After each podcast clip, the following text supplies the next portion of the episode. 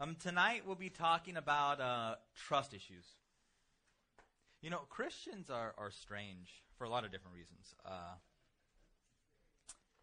one of the things that's really bizarre about Christians is the things that Christians take comfort in. Weird way of looking at things, you know. And we're the kind of people who think that it's good when someone, you know, slaps your face and you let them slap the other side. We're the kind of people who think that when you suffer wrongfully, that you're supposed to rejoice. The, the kind of people that when they want to save their lives, well, you end up losing your life, you know. And God's economy is completely different than our own. You know, when we want answers, uh, we're told to wait, and that's a difficult thing, but it's something that's consistent throughout Scripture. We see it all the time. Psalm 27:14 says, "Wait on the Lord, be of good courage, and he shall strengthen your heart." Wait, I say on the Lord.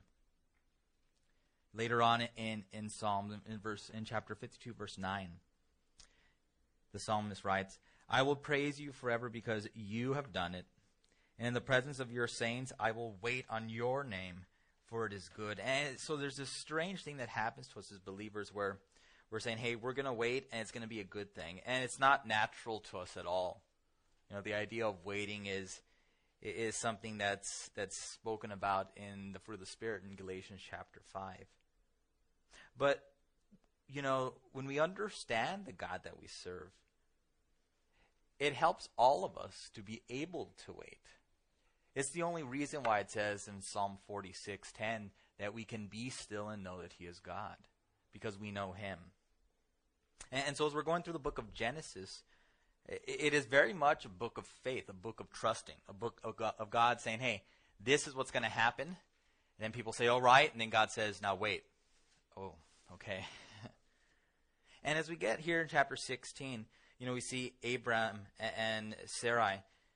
They're called to exercise their faith.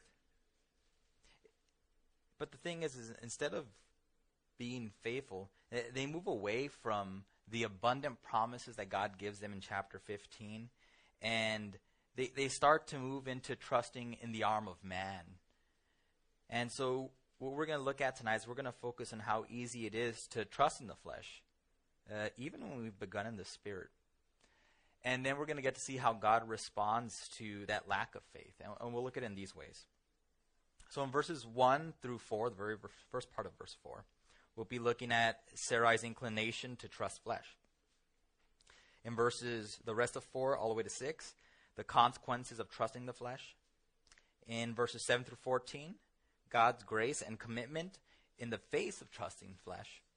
And in verses 15 to 16, Hagar's trust in and obedience to God. Um, let's read here. Genesis 16. It says, Now, uh, Sarai, Abram's wife, had borne him no children and she had an Egyptian maidservant whose name was Hagar.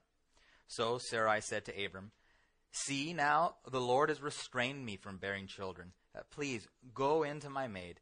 Perhaps I shall obtain children by her. And Abram heeded the voice of Sarai. Then Sarai, Abram's wife, took Hagar, his, her maid, the Egyptian, and gave her to her husband Abram to be his wife, after Abram had dwelt ten years in the land of Canaan. So he went into Hagar, and she conceived. And when she saw that she had conceived, her mistress became despised in her eyes. Then Sarai said to Abram, My wrong be upon you. I gave my ma- maid into your embrace, and when she saw that she had conceived, I became despised in her eyes. The Lord's judge between you and me. So Abram said to Sarai, Well, indeed, your maid is in your hand. Do to her as you please. And when Sarai dealt harshly with her, she fled from her presence. Now the angel of the Lord found her by a spring of water in the wilderness, by the spring on the way to Shur. And he said, Hagar, Sarai's maid, where have you come from, and where are you going?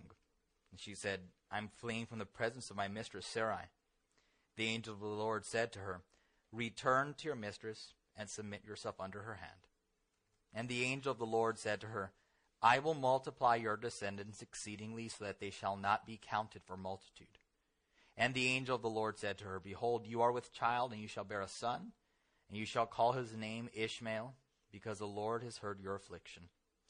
He shall be a wild man. His hand shall be against every man, and every man's hand against him. And he shall dwell in the presence of all his brethren. Then she called the name of the Lord who spoke to her. You are the God who sees. For she said, Have I also here seen him who sees me? Therefore the well was called Beer Lahai Roi. Uh, observe, it is between Kadesh and Bered. So Hagar bore Abram a son, and Abram named his son, whom Hagar bore Ishmael. Abram was 86 years old when Hagar bore Ishmael to Abram. So and turn to verse 1. we'll start with Sarai's inclination to trust her flesh. Um, no, notice when we pick up the story here in verse 1 that Sarah and Abram's situation hadn't changed at all since we've left them in, in chapter 15. Okay? We see that Sarah hadn't had any children yet. So they had been married for years. She was still barren, you know. Abram was 86. She wasn't too far behind. And, and so it, it became a concern for them, for her in particular. If you remember at the beginning of chapter 15 and verse 3, um, Abram even goes to God and says, Look, you've given me no offspring. Indeed, one born in my house is my heir. So he's complaining, What's going on, God? And it says, Behold, the word of the Lord came to him, saying, This one shall not be your heir, but one who will come from your own body shall be your heir. Then he brought him outside and said, Look now toward heaven and count the stars if you're able to number them. And he said to him, So shall your descendants be. And so, the, in her think way of thinking, she's she's thinking, well, this it's not happening. It, has been a while. You know, God said this, and and I'm old and getting older, and He's older and getting older than than that, and it, it's not working. And of course, we know all about being barren in their culture, that eh, they they interpreted being barren as if you know there was displeasure, you know, on God's part in them. And of course, there was a very practical reason why people mattered. Of course, we know people were basically currency. You had people, you had family, you had offspring, you had protection, you had wealth. There are all these things that you could not have otherwise. And so she's looking at this and she's thinking, "Well, this this is evidence that that God isn't going to do this thing through me. Maybe there's some other way it's going to happen." And so the wheels just started turning in her head, you know. And, and that's a dangerous thing when that happens in our lives. When God says something definitive, and then we stop and we start to wonder, well, is that really? Can it happen this way or that other way? And so we have to be careful about being antsy when it comes to to God's promises not arriving fast enough, because we are impatient. We want things now. I mean, we've ne- people have always been impatient. You know, we we like to say things like, you know, people are more impatient now than they've ever been. No, no, people have always been impatient. We're probably just a little more demonstrative of it in some ways right? It's more tangible. You want to look up something like, wait, let me look it up. Yeah, you're Googling it right there. Yeah, I was right, you know, and, and you got your answer. And with God, it's not that way. We understand that, that our God is the one who does all things in his time. And uh, could you imagine if God did not do things in his proper timing? What the results would be. In some of our lives, we've seen that where we do things apart from God, where we do things in our own timing, and we're like, "Whoa, that is, it's it's not the way it could have been." You know, it's second be, second be, uh, be, uh, best. You know, it's like in, in Song of Solomon when he says, you know, not to awaken love before he pleases. You know. Hmm. And so she's thinking about this, and here in verse one, she feels there's a better way. She realizes, well, I, there's this Egyptian maid I got here. You know, Hagar's just hanging out. uh, why not? You know, this, this can make some sense. And, and we kind of see her thought process here. She's trying to figure out in her own way, well, how can I make this happen? How can I go ahead and, and just give God a hand? Hmm. God doesn't need our hands. He needs our heart, yeah? And, and, then, you know, he'll do whatever he wants with the rest of us. But he needs our hearts. And that wasn't the case here. We know Hagar, uh, she's this Egyptian slave that they had, um, eventually becomes Abraham's concubine, like we'll see here. And uh, very likely they picked her up way back here in, in chapter 12 when you remember Abram went down to Egypt with his wife and then he told that lie, you know, it's my sister, you know, bad things almost happened and, you know, Abram being such an upright guy. You know, but when we try to make what God said happen in our own strength, uh, we're always going to get ourselves in trouble. We have to remember that when God says something, He's the executor, right? In the same way that when we're saved, God saves us, He's the one's doing the saving. We're not doing anything for that. We're the recipients of it. And if that's the way that it works in our salvation, it's going to work that way in all other areas in our lives. Where if God says, hey, this is the case here, well, all right, that's what's going to happen. Now let, us sit back and, and see what the Lord does. We see this countless times, you know. I think of like some of the prophets, I think they kind of understood the reality of God doing stuff. I think anybody really has been used of God understands the reality of God just doing things because he is God in his way. I think of like Jonah. Not, you know, wanting to be obedient, goes through his whole thing at the end. And he does this interesting thing. He goes up the hill, he sits there, and he waits. And he figures, all right, God's going to toast him now he fully expected it to happen. Now he was an angry guy, and he was uh, doing things, you know, in, in, his in his selfish heart. He's hoping, all right, God, let them have it. But it was a it was a nothing that was out of the realm of possibility for him to God just smite an entire city. I mean, when God told Abraham to go get Lot, told Lot get out of here because God's going to smoke the city. Lot didn't say, "Are you sure?" He got up and, and he took off, man. When God makes promises, He's the executor, and, and such is the case in our lives every single day. And so she hatches this plan, everything starts going, and she figures, uh, I can convince my husband. You know, she's not the first woman to ever say that. And so she goes and she tells Abram in verse verse three, uh, 2 here, she says, Hey, you know, um, she's here. Um, we got Hagar, and it could work. She figured any any child born to Hagar is just as good as any child born to her. She's going back and figuring, well, God said to Abram, "The child shall be from you." He didn't say anything about me. So, you know, I guess this is technically the way, you know, it's amazing how we all become lawyers when it fits us, doesn't it? Well, you really said, man. You know, it sounds an awful lot like Eve in Genesis chapter 3, doesn't it? You know, you'll see a lot of parallels as we go through this. Um, she just starts to question the Lord. You know, is this really what the Lord said? Just like Satan, you know, told Eve when he stand there at that tree. And she even explains to him. She says, "We have Hagar here," and she says, "Look, uh, the Lord has restrained me from bearing children. He's prevented me from this."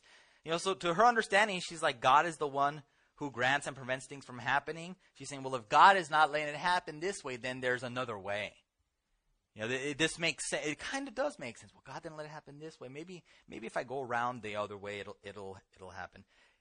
And whenever we're facing decisions in our in our lives, we need to take them to the Lord. We need to be patient with what He has for us, with His answer, and waiting for that. When He does answer, we're patient to allow Him to do the things that He said He was going to do. That when things are, there's a bit of a hesitation, or at least what we think is hesitation that we don't go and try to pick it up because we we're honest with ourselves. Well, as guys, we want to go take care of things. We want to go do that. Well, I can go do that, right? It's like it's why there's a million projects around your house, and like you've started them, and that's it. I could build that. That's easy. A few nails, some hammers, a drill. And like, wait a second, that wasn't so easy. It is interesting, though, how she did understand it's out of her control, but at the same time, she's like, well, let me now take control, you know. You know, a problem we have with trust is when we reject that notion that we don't have things in control. The more that's real to us, the better it's going to be for us consistently. You know, as believers, we should absolutely love the idea that things are not in our control. Because if we're honest, we remember what things were like when we had control of our lives. We understand what the fruit of that is. And it is not good, or else we would not have turned to Lord and said, okay, Lord, th- this is, you got this. Because every time I've tried to get it, it just, it crumbles, you know. It's the thing that has driven us to Christ, and we understand this. Sarai w- w- wasn't, wasn't operating in that mode. And sure, so her hope here was that Abram would obtain this child from Hagar. Says, well, you know, you can obtain a child by her, and things would still be all right. This plan is basically what God said anyway. It's close enough for this crowd, she's figuring. Yeah, really? If that's what we're settling for as believers, we're in a heap of trouble. If we're approximating holiness, we're in a lot of trouble. Hmm. Contradicts her understanding, right? That God is in control. And she says with one breath, Well, God is restraining me. Well, now let me go around and do something else in contradiction to God's will. You know, how often do we try to wrest control of our lives from God? It happens all the time, sometimes in very small ways in our lives. And we're like, I'm going to just take control of this little bit. And we know in our heart of hearts what we're doing. And we figure that because someone else can't see what it is, that it's okay. But God knows. The Lord understands what we're doing. And we have to be right with Him above all else. We need to remember that as we're living, that we're acting in accordance with His will and with His word, and that we're checking all things through the two of those. If we're not checking those, everything in our lives against those two things, then we're going to be off. That's how people, you know, when people go off the deep end as believers, it's not something that happens all of a sudden. It happens slowly. It happened with some kind of a thought way back when. And they clung to that thought, and it just slowly eroded that hole larger and larger and larger, and pretty soon the entire levee was broken. And it's a danger that we all face every day. Hmm. You know, if it's not scripture, we have to stay away from it. And so when we're judging our own lives and judging our own walks and trying to see are we in the will of God, we're coming back to that word and using it as our standard. We're understanding, well, the Lord said this, you know, let me make sure that that's the Lord that I heard. And we go back to scripture, make sure it doesn't contradict it. And, and so then we lift it up in prayer, you know, and we allow the Lord to do the things that He says He's going to do. And if we understand that we serve this faithful God, then He's going to go ahead and be faithful for us, because that doesn't change. Now, now Abram, he hears his wife out, and Abram does a foolish thing of listening to his wife over God. And so he speaks, she speaks to him. He says, and he heeded her voice. He listened. It's the exact same word um, that's used in Genesis three fifteen of Adam listening to his wife Eve when she said, "Hey, this this thing looks really good." And look at it. He's like, all right. I don't, you know, it's funny. He didn't take much convincing Adam, huh? I mean, Eve, it took a little while. She's like, listen, hmm, yeah, I guess. And, and at the mere suggestion, Adam's like, let me give me that thing. And he ate that sucker and chomped, and he's like, whoop, I need some clothes. And Abram, it didn't take much. His wife, his wife spoke about two sentences to him. And he's like, another woman? All right. you got it. The Lord's will? Okay. Sheesh. And you know, the, the bad thing is that he's following his wife's lead, and we have this reversal in, in God's design. Remember what it says in Genesis 3.17. It says, And so then uh, to Adam, the Lord said, Because you have heeded the voice of your wife, and have eaten from the tree of which I commanded you, saying, You shall not eat of it, cursed is the ground for your sake. For in toil you shall eat of it all the days of your life. Hmm. God forbid that we listen to people more than we listen to man. Uh, listen to people more than we listen to God. Because every time that happens, we're going to get ourselves in trouble. Hey, we seek each other's counsel, and that's great. We pray for each other, that's awesome. But we encourage each other in, the Word. And every once in a while, one of your buddies will see something that's, a, that's just, just a bit off. And if you catch it, you know that you caught it. Now you know what you got to do. Okay? You don't say, like, oh, well, they're, they're my friends. Ah, that's all right, you know. I'll just go along with it. The, the Lord understands. Hmm.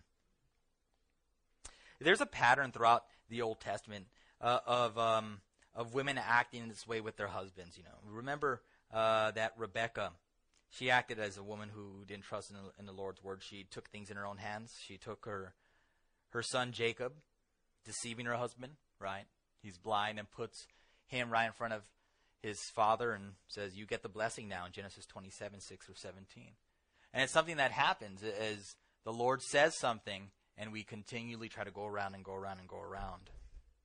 You know, God tells us in Hebrews 6:12 that through faith and patience we inherit the promises. That's the way it happens. If that happens eternally, it happens here as well.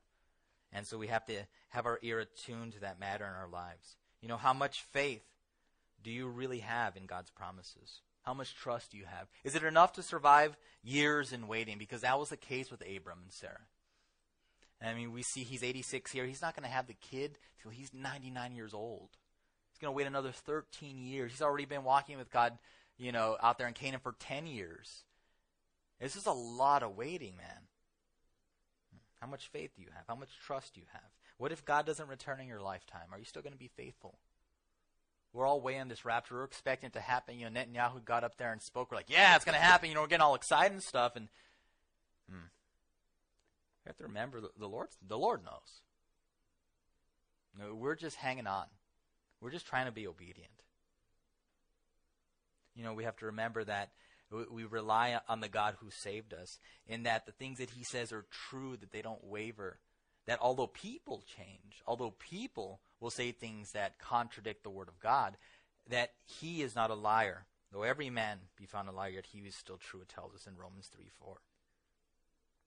And so Abram and Sarah got together, and she gave him her concubine, or his concubine now, and they executed their own plan. She gives Hagar to him. Ten years now that they've been walking with God, and he took her.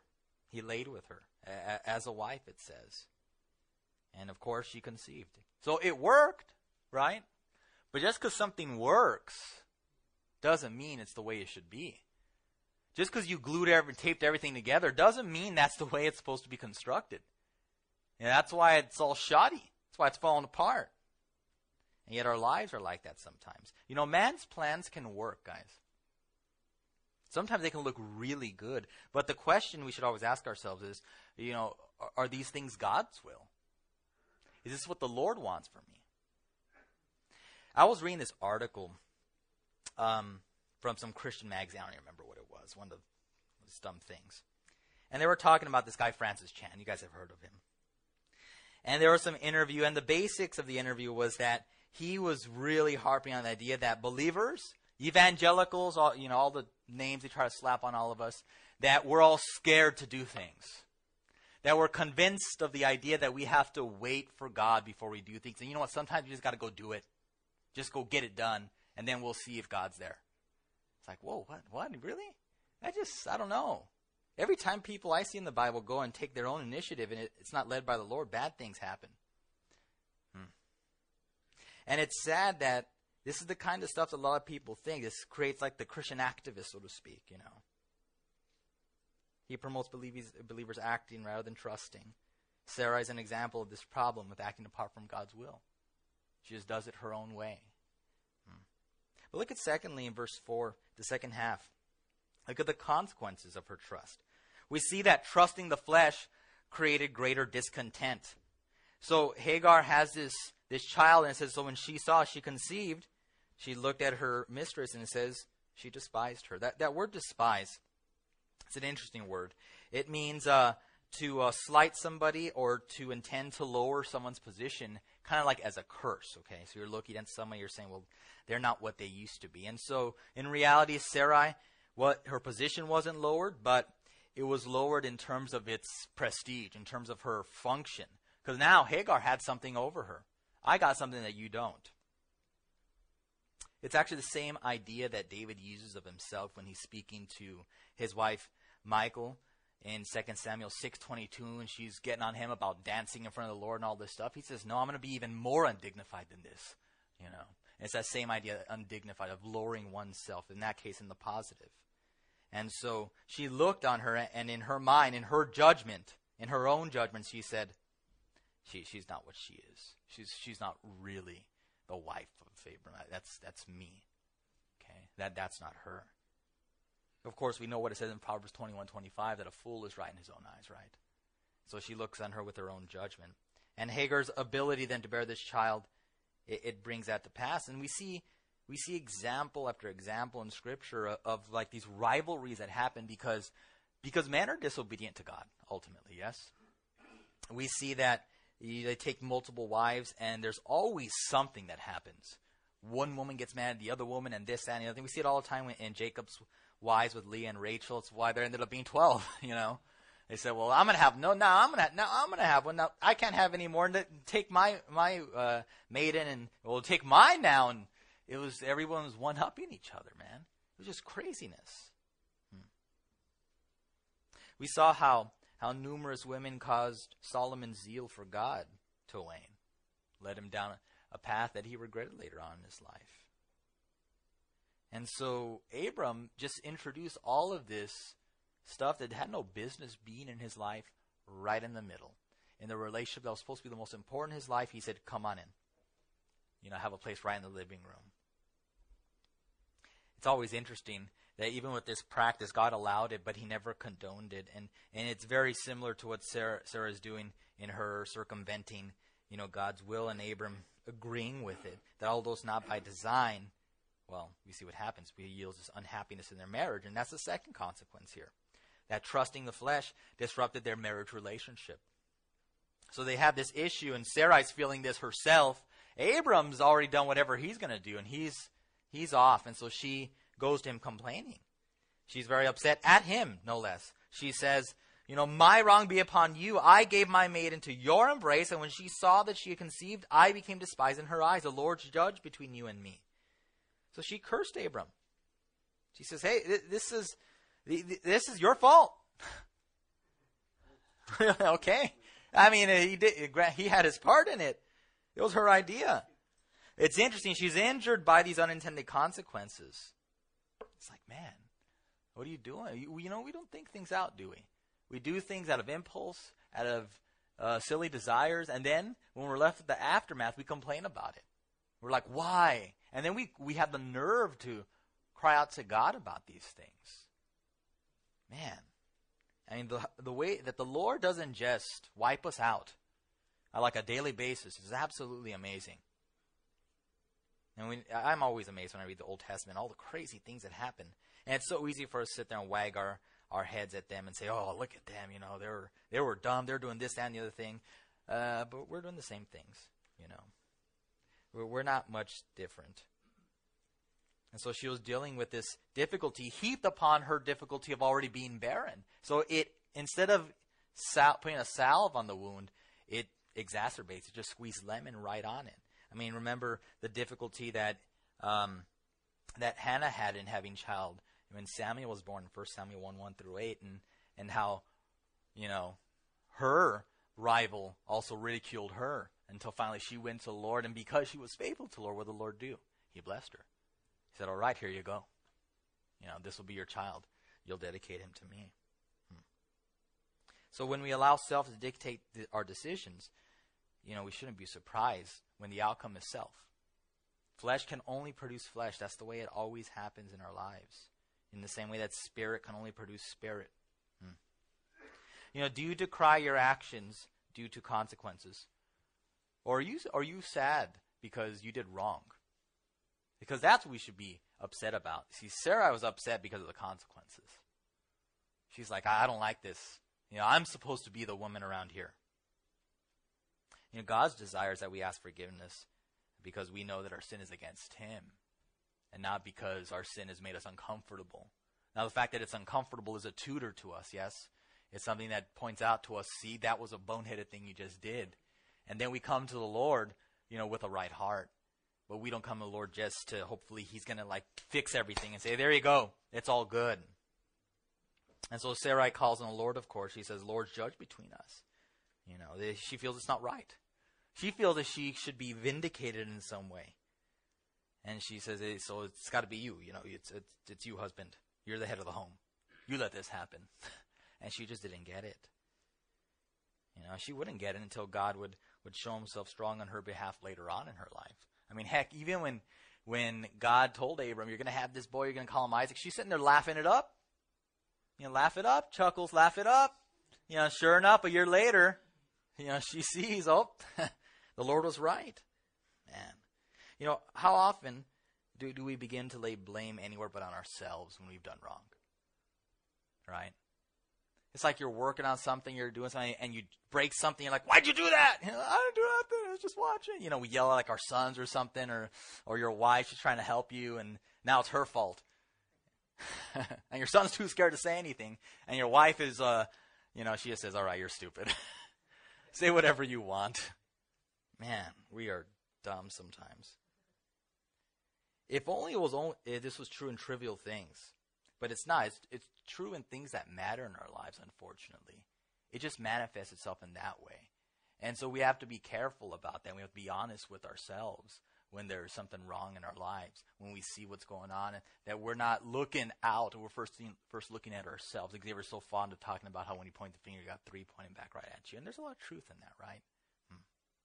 But notice also one of the consequences uh, of trusting in self is that trusting in flesh led to acting apart from God's order. And so Abram, rather than solving things, he just tells her, "Well, go do whatever you want." She, she's under your control. Go ahead and do that.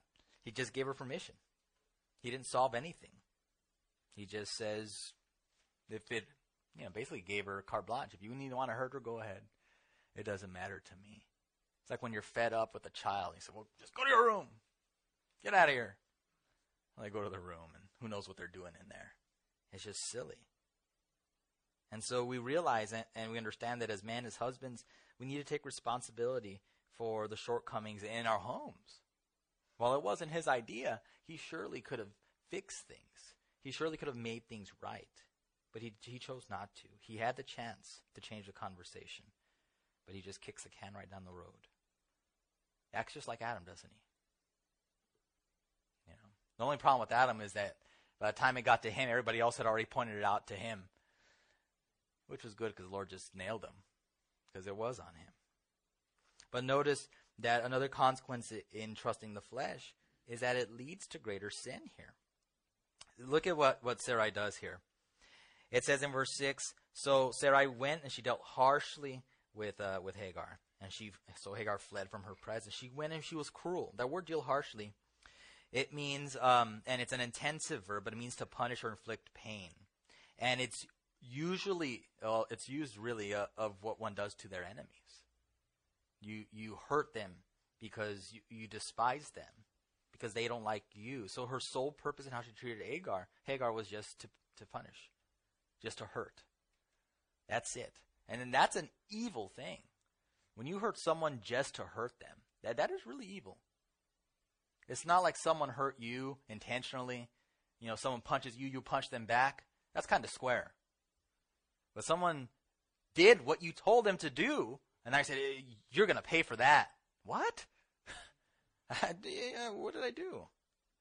And and so we have this this this bit of her flesh that she just starts feeding in herself. Hmm. But that's what happens when we're trusting in our flesh. All of those qualities that have been put aside for so long, they wake right back up, don't they? And they and they get going. They don't jump up and like start walking. They get up and they run Yeah. and and they do their worst. It's interesting that she's sorrowful at well, she's uncomfortable really with this whole idea of of being, you know, despised like it says by Hagar. But whatever sorrow she felt, whatever sadness or discomfort she felt, it did nothing in terms of her repentance. You know. She just allowed it to fuel this anger and it just makes zero sense. And the Lord calls us that when we see our sin, that we're sorrowful in a manner that leads us to repentance. It tells us in the book of First Corinthians. You know, how awful would it be if, if we punish our children for our own poor decisions? It, it would make zero sense. We love our children. And we might say that's foolish thing, and yet we, we do things like that all the time in, in numerous ways. Because it's exactly what Sarai does. And so it was bad enough that Hagar figured, you know, there's nothing else for me to do, and so she takes off. She couldn't bear it any longer, it tells us. You know, there's always casualties to sin that you cannot ever anticipate. You just can't. You you don't realize we talk about this ripple effect with sin, right? And I don't know about you, but oftentimes when I think about sin and how it affects other people, I, you think of the people immediately around you. You don't always think about the person down the road that it affects. And it's interesting that she, her sin, you know, she figures it's Abram, you know, it's you and me, Abram, blah, blah, blah, it's God. And, and he goes, well, uh, now it's you, Hagar. You're going to pay for this. And she's like, what did I do? I've just been hanging out. You know, I'm just, you own me. Well, what are you going to do? So we have to consider that uh, our sin has these, uh, these ramifications that we really don't know in the same way that your life for God has ramifications that you don't understand. things that we will not know till we get to heaven. We have to understand how it's true on either side. Whether you're being disobedient to God or whether you're being obedient to God, the, the cause and effect is, is, is the same. Hmm. Be aware of what you're doing and who it impacts. Know that you impact even more than just your family, but the people that, that watch you, the people that see you on a daily basis, the people at work that you talk about being a Christian, not even the ones that you know and have lunch with, but the ones that are just literally watching, the ones that see you from a distance. The ones that, because they see the way you're living, they decide, I'm going to go to church. And then they get saved. Lord just nails them. Hmm. And yet that, that's what has to happen. And the amazing thing is that when we do mess up, the Lord is so gracious with us. That when we come to Him and say, Lord, you know, you know, this I messed up. You know, this is what happened. That He covers it. He says, "All right, I, I can work with you now.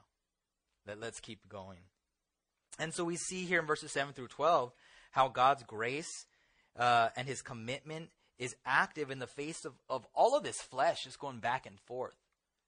We, we see that as Hagar runs away, that God pursues the brokenhearted. It says that the angel of the Lord himself finds Hagar in this spring as she's sitting there. So she's fled to this, on the way to Shur. It's way out in the middle of nowhere. It's, it's a wilderness, is what it calls it elsewhere in the Bible. And it's on the way to Egypt, uh, which is where she had come. So she's very likely going back home. There's nowhere else for her to go. And so she takes off. She's in the middle of the desert. She's hanging out by this well, and God visits her. And no one other than the angel of the Lord. And it's interesting. This is the actual first occurrence of the angel of the Lord in the entire Bible. You know, the angel of the Lord is the angel of Yahweh. It's a theophany, God appearing to man. And, and uh, we believe that this is the pre-incarnate Christ. And, and due to the way that the angel of the Lord functions in his various appearances throughout the Old Testament, it's very similar to the function of Christ in his uh, life and death. And so we see the Lord himself appearing and ministering to Hagar and demonstrating that he cared for her.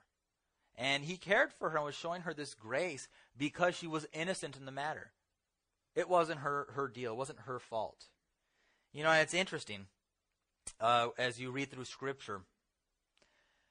There's tons of examples of, not tons, there's many examples of women at the well type scenarios. Remember the famous one of Jesus in John chapter 4 speaking to the woman at the well. There's other ones, John uh, Genesis 24:11, uh, Genesis 29, 2, Exodus 2:15. You know, and each of these times the Lord comes and visits these people and ministers to them in a way that's appropriate for where they're at in their lives. And it's it's this awesome visual of, of the Lord coming and ministering to this lady and quenching her thirst, so to speak, at a, at a time where she was parched. She was dying. You know, she's she's pregnant. she's in the desert.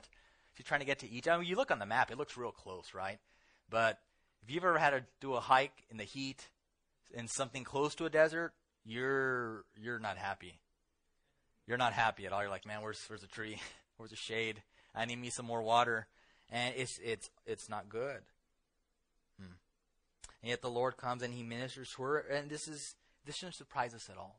Because the Lord does done this to us. He does this to so many people. And we serve this God who seeks out those who are in desperate need of him and he ministers to them. Because if that wasn't the case, we all wouldn't be here. The Lord went and he sought us out.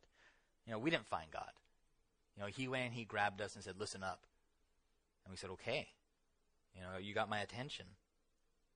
And so uh, he comes to her and then he asks her and begins to to demonstrate his love in just listening to her he sits with her and he says, "Well, you know, Sarai, you know, uh, you're the servant of Sarah. Where are you going?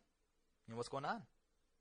And he knows it's God. He knows everything, but he demonstrates this personal care for her, this interest in in what she's dealing with. And we forget sometimes that although the Lord, you know, is this God who in the first chapter of this book speaks everything into existence, He's this God that cares about us as individuals. He cares about you as a person more than any person ever can. And that it, that it should be absolutely humbling to us that this is the case, that he desires a personal relationship with each of us. And so as he sits there and asks her this question, she responds, she says, Well, you know, uh, uh, I'm fleeing. You know, I'm fleeing from her presence. I, I, I got to get away. I'm headed back home. It's neat because as the Lord is sitting there listening to her and he's hearing everything that he already knows, it's cool because it's, it's a picture of how God deals with us and how he's concerned with us in as much as he's concerned for your the issues in your life, as little or as big as they are, he's concerned with them. And so he sits there and listens. Yeah, I even imagine that that even getting to tell God about this, even though she didn't quite get it yet, she was about to understand it in a second. It was a comfort, just like when you speak to somebody what's going on. It's a comfort, isn't it? And how much more we get to speak to God, which is exactly what she was doing. Now, this was basically prayer. You know, prayer accomplishes the exact same thing for us today. That when we sit there at the feet of God and we just lay everything out in front of Him, we cast our cares there and we let Him deal with it. And it's not because He doesn't know the issues of our lives, but He wants us to submit to Him. He wants us to take them to His feet. He'll say, okay, this is what we'll do. This is how things are going to work. And that He's sufficient for that. And it's that constant refinement that happens in our lives as we seek Him in prayer, as we invest that time. You know, invest that time. Prayer is huge. Prayer is huge. I mean, Tony just finished, you know, on Sunday talking about the prayer ministry. It's true. Nobody, I mean, I don't, I don't even know who prays. I don't even know who does that stuff. But thank God that they do. Thank God that when we can, you know, just throw somebody's name on a slip and drop it in that envelope, someone's going to go pray for them that the Lord's going to take care of it, that there's supplications being made for that person. You know, how much do we pray?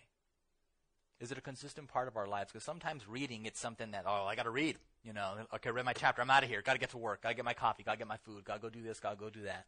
And we're moving a thousand miles an hour. But to stop and sit and be still and pray, you know, talk about waiting. And so as she's sitting there and she speaks to God, God answers. You know, God instructs, you know, her, the faint hearted. The angel of the Lord tells her first something that seems strange. He says, Hey, go back to Sarai and submit to her. Go ahead and go back. That word submit means to humble yourself, to, to be afflicted, literally. And so he commands her, uh, go back. Hmm. That, that got, had to be scary that she needed to go and, and do this thing and uh, trust God that what he said made sense, although it probably made very little sense. She's like, well, she's going to kill me. She's going to do something that's going to hurt me even worse than I am now. And you want me to go back? Then the Lord said, go do it. And you know, God, God asks us to do crazy things. Sometimes things that seem impossible, things that are preposterous, and, and we have to understand that the Lord's never going to ask us to do something that's not best for us. He always has that in mind. Even if it results in your end, it's what's best for you. And that's what we hang our hats on. That the Lord is, is true in this way and that He is faithful. I mean, the, the fact that He saved you, that He's preserved you up until now. If the Lord asks you to do something that doesn't make sense, how can we show such little faith? That's what Sarah and Abram were guilty of. That the Lord called this guy out, says, Leave your family, travel, and he goes and he does it it makes zero sense. Lord says, go do this, go do that. He's doing okay. Then it just bump in the road. All these things that happen as a result of this. And hmm, obedience matters. I remember Peter when he's walking on the water and, and he's making his way towards Jesus. You know, his, his real problem is he kind of forgot how he got there. He forgot as he started looking around that for the last, I don't know, 10 yards, he'd already been walking on the water. And then all of a sudden he gets scared after he had been doing it for all this time. It's just, we do these things in our lives that don't make sense. We allow the circumstances to dictate our response, and, and that's not the way it should be in our lives. You know, he forgot that God was the one that was keeping him afloat the whole entire time. And that's the, tr- the truth in our lives. And the Lord's beginning to teach Hagar about this. And he even goes further. He, he tells her, go do this crazy thing. And then he's gracious enough to make a commitment to her. He makes these promises. Look what it says there in verse 11, uh, verse 10. He says, I will multiply your descendants exceedingly, so that they shall not be counted for multitudes. So he, he says, Your your son is going to be fine. You're going to have all these descendants that you will not be able to number. And this is her comfort because it ensures that her child will be fine. It ensures that she's going to be fine. It takes a long view of things. It's kind of like when the Lord tells us, hey, you trust me, you're going to end up with me in eternity. We're like, yeah, that's where I want to be. But then when something seems a little iffy along the way, we're like, well, uh, I don't know. It's like if somebody tells us, hey, go, go run 100 meters fast as you can, I'm going to give you $5,000. And you're going to be busting your hump. Even if you're sucking eggs about 50 meters in, you're like, man, I haven't run in about 10 years. You're going to keep going because you want that money. There's that reward that's out there for you. And so this functions in the same way when he says, your, your child's going to be fine. You're going to have all these descendants. Everything's going to work out just fine for you. Hmm. And so he lays that out. The graciousness of God, when she needs it the, in the worst time in her life, up until this point, I'm sure. And God consistently does that for us. So that when you come and you read in Scripture and you see the Lord's promises for you, that you take heart in those promises. Because it reminds you of what you're working towards, of how you're meant to live. And he even goes further to describe her son in verse 11. He tells her that his name would be Ishmael because the Lord heard her affliction. Her, and literally, Ishmael means God will hear. And of course, this is a bit of prophecy. She didn't know she was having a son. The Lord said that you're going to have a son. That's what you're going to name him. And, you know, your son's going to be a testament um, to you and to others of God's mercy to you. To, in fact, all those who call on me. And that's the cool thing. Your names are so so awesome in the Old Testament, huh? I mean, it's just just wild the way the Lord does these things. You know, and every time she'd call her son, she would never forget what the Lord did for her. It would always be there as a reminder. And it's cool because this is the kind of um, the thing that the Lord does in our lives. When the Lord is active in our lives, when He interrupts the trajectory of your life to speak to you, and He does this all the time, that we take that and we hang on to it. Remember that because it's going to give us encouragement in the times that we need it. And the Lord commits then to her. Hmm. Do we remember the way the Lord works in our lives? Or do we kind of file them away?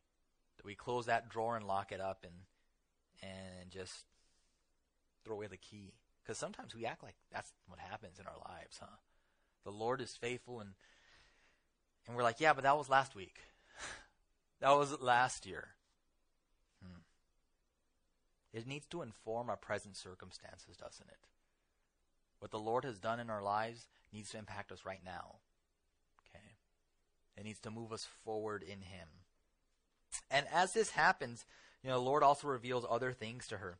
Um, in verse 12, in second half, oh yeah, verse 12 all, down to 13, he reveals about the character of Ishmael. It says that he's going to be a wild man, that he would be against every man, every man's going to be against him. It's kind of uh, crazy the way they talk about him here. When they're talking about Ishmael being a wild man, literally it's talking he's going to be like a wild donkey. A wild donkey man is the way it literally sounds in Hebrew. So that must have sounded weird to her. I don't know, but maybe the Lord, you know, just glossed that over in her hearing. I, am not sure how that works. But basically, he's going to be like a free nomad. He's just going to do his thing. It's the same idea. These wild donkeys that it speaks of in Jeremiah 2:24, when these donkeys are out there. It says they're they're sniffing the air and being led by their desires. You know, the exact same idea. This is going to be who Ishmael would be, this untamable roaming guy, and he would have enemies all around. They'd be his enemy, he, he'd be their enemy. And of course, we know that historically that from Ishmael would come from the Arabs, and to this day they're fulfilling this prophecy, right? They're consistently in, con- in conflict with others, consistently in conflict with, with Israel, you know. And it's it's a warring people. The Lord said it, and its history's borne it out. There's no other way to look at it. No matter who says otherwise, we know the truth. Hmm. But it's cool because, you know, God's blessings for Hagar, they, they don't preclude negative consequences of Sarah's disobedience, do they? Because these things and this tumult that would come from this, these people ultimately are the result of Sarai's sin, aren't they? And so they goes for generations, on and on and on and on. Man, some things just don't end. And so he told her, This is how your son's going to be. This is how he's going to live. He's going to dwell with his own brethren. And it's a little misleading there. Literally, it says, He shall dwell over against all his kinsmen. So it's the idea that he's going to live in hostility with all his brothers. Uh, speaking of Israel there. Okay. And these would be Isaac's descendants, who his brother was 13 years off, but sure enough, he'd be there. And so we even have a prophecy of Isaac there. And so we have all these things happen as the Lord is ministering to her. It's, it's so crazy the way the Lord works, you know. It's just like prophecy works, huh? Uh, later on with with so many prophets, where you have the near term and, and the long term, and the Lord even does that right here uh, with with Hagar. But notice, lastly, in verses 13 through 16, that Hagar uh, trusts in God and is obedient to Him. In verse 13, she she understands the character of God as a result of encountering him. Okay. Knows what she calls him. You are the God who sees, she says there in verse 13. So she understood that that God is is the God who sees everything. He, he took notice of her in the middle of the desert. He said, I, I got you.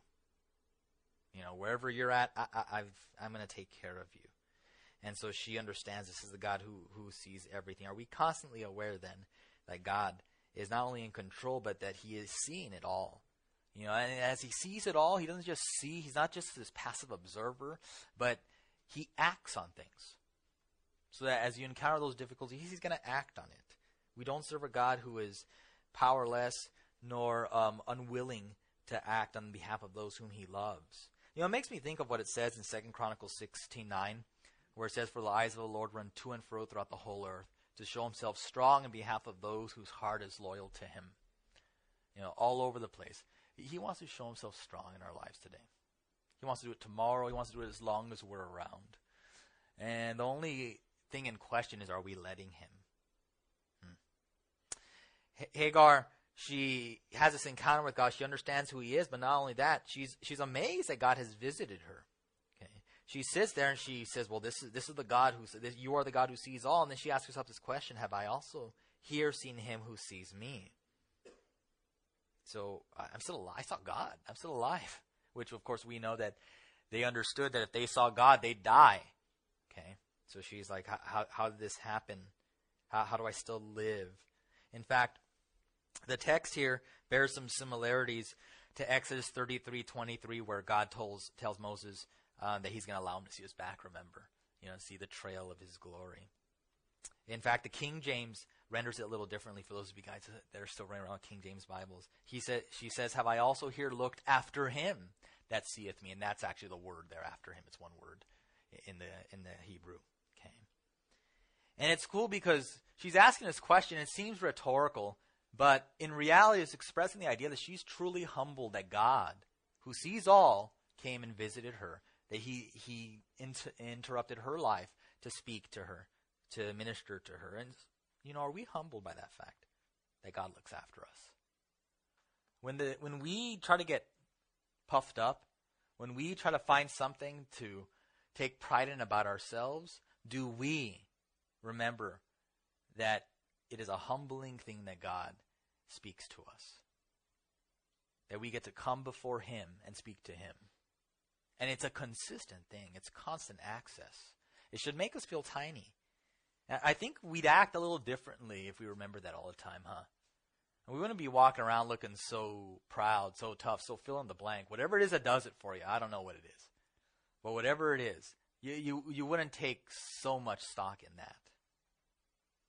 Hagar, as she's here, she understands and knows the importance then of remembering God's visitation. Look what she does here in verse 14. It says, so she's there and she names this well Beer Lahai Roi. And uh, she tells us where it's located. So she calls it that, meaning, you know, hey, this is the well of the living one who's seen me. Okay, so she commemorated the place of her visitation. In the same way that we see monuments put up all over the place uh, throughout the Old Testament. When the Lord does something, erect a monument, there you go. So that when they see that, they're going to remember, hey, the Lord did that there. This is what the Lord did. She understood that he is always alive, even. Look at what she says the well of the living one who's, who has seen me. It's present tense, you know. He is the one true God. He always exists. What did, what did he tell Moses? I am that I am, right? Not I was, not I will be. I am. You know, God was like a grammarian or something, you know? You know, our interactions with the Almighty, it needs to leave us keenly aware of His character. And so, does that knowledge then of His character tangibly affect the way we live our lives? If we understand that God is our judge, then maybe we'll have a little bit of fear. Maybe we'll be in awe. If we understand that He is gracious, then maybe we'll go to Him and take our, our troubles to Him. Hmm. Remember the Psalms that we talked about at the very beginning of the study? All those things were predicated on knowing God, huh? We trust in Him because He is good. You know? I love it. It's that, that's actually, I believe, it's the same psalm where it says, "Lord is good; His mercy endures forever." And it's so cool because it's just, it's true, and I always need that. I Always need to remember that for myself, so that when we remember that, we trust in Him. Psalm one hundred six thirteen tells us something similar. It says, "So they soon forgot His works," He says, "and they did not wait for His counsel." and he's recounting people who were Uh, his, Israel's history and how they came back to the Lord, you know, after being disobedient the Lord and all these things. And says, and then they forgot what he did. And he says, and then after that, they weren't able to wait. They weren't able to be patient. If we're talking about patience, if we're talking about trusting, it happens because you remember what he did. Because you recall, you understand that there's this history that happens between you and God. So remembering God's work in the past is going to move you to future faithfulness. And that's how you ensure things. And you stay in the Word and you stay in prayer, and the Lord uses these things in conjunction our lives. And He, he ministers to us. And she doesn't leave it there. She doesn't just set up a monument. She doesn't just throw the scripture up on the wall in her house. But she goes and she's obedient. It tells us she goes back home there, and she bore Abram a son in verse 15, and she called his name, Abram called his name Ishmael. And so we see God's word came to pass. But more importantly, well, it is just as important that she was obedient. For our application, that she was obedient. Even though it made no sense. Even though I'm sure when God's talking about her son, you know, she didn't get all that stuff. But she went and she obeyed. She is such a contrast to Sarai, right? She's like the antithesis in, in this passage. You know, Sarai is doing her own thing. She forgets. She does this and that, and the other thing. You know, she can't wait, and all she's called to do is wait. That's it. She's not put in any real danger. Just wait. Not that hard of a thing to do, and yet she can't do it. Hmm. Interesting, the faith of an Egyptian here puts to shame, you know, the faith of a mother of nations, huh? And just this amazing thing the Lord does. He always he takes the humble, huh? and He works in their lives, and is always such an example to us. You know, I'm often put to shame when I think about the faith of people that I see around me. You know, I, I look around, even even in this room, some of you guys are have difficult situations that you deal with consistently, and yet you remain steadfast in Him, and it's something that is constantly instructing someone from my like myself who's really, I mean, uh, the honest truth is I've had very little difficulty, and I like to keep it that way too, if I could. I mean, I'm not asking for anything. Don't get me wrong. I'm fine learning by seeing. but uh, some of you guys, tough situations, man, and you just stay faithful to God. And, and it's a blessing to the people that see you walk all these years, that see you be faithful to God. And I got to think that even in, this, that the Lord is going to use Hagar as an example in some ways to Sarah. She'd be like, oh, well, maybe, maybe this is, maybe I wasn't all right. Maybe this, this wasn't the way I should do things. You know, when we have nothing but amazing promises in front of us uh, from God, uh, shouldn't we trust in Him more today than we did yesterday? I think we should. And look what the Lord does for Ishmael. He takes care of him, and that the kid's born, you know, and he's there with his father. Abram was an old guy. He's 86. Remember that he had been walking with God since he was 75, basically. You know, 10 years he was waiting for a promise. 10 years. How long do we wait for something to happen? Uh, if it's from God, I guess it's as long as it takes, right? You know, that, that's the only answer that makes any sense, you know, if we're looking at Scripture. And, and we, hopefully, we remember that idea. That as the Lord is faithful, then if there's nothing else we remember, that's the thing we remember. You know, Lord, you're faithful. I'm not. And as long as I'm around, I'm going to uh, hopefully remember that. It's the only thing that's going to hold Abram in check. And you're going to see as we go through each of the people in, here in Genesis, that's the thing that keeps so many people in check. I mean, how else do you explain the life of Joseph? Makes no sense, you know. But he understood the Lord that he served. Let's pray. Lord, we thank you for your love. We thank you for your goodness. Lord, we pray that you would uh, move us to more faithfulness uh, and more love for you. Lord, we pray that you'd help us to have lives that are marked by your love and, and by your grace and mercy in a way that, that brings people to you. We thank you for the body of believers that we have here, for the encouragement that we receive from one another. And we pray that you continue to use us to sharpen each other, to strengthen each other, and that, Lord, we'd be able to draw people in for you. We lift these things up to you in Jesus' name. Amen.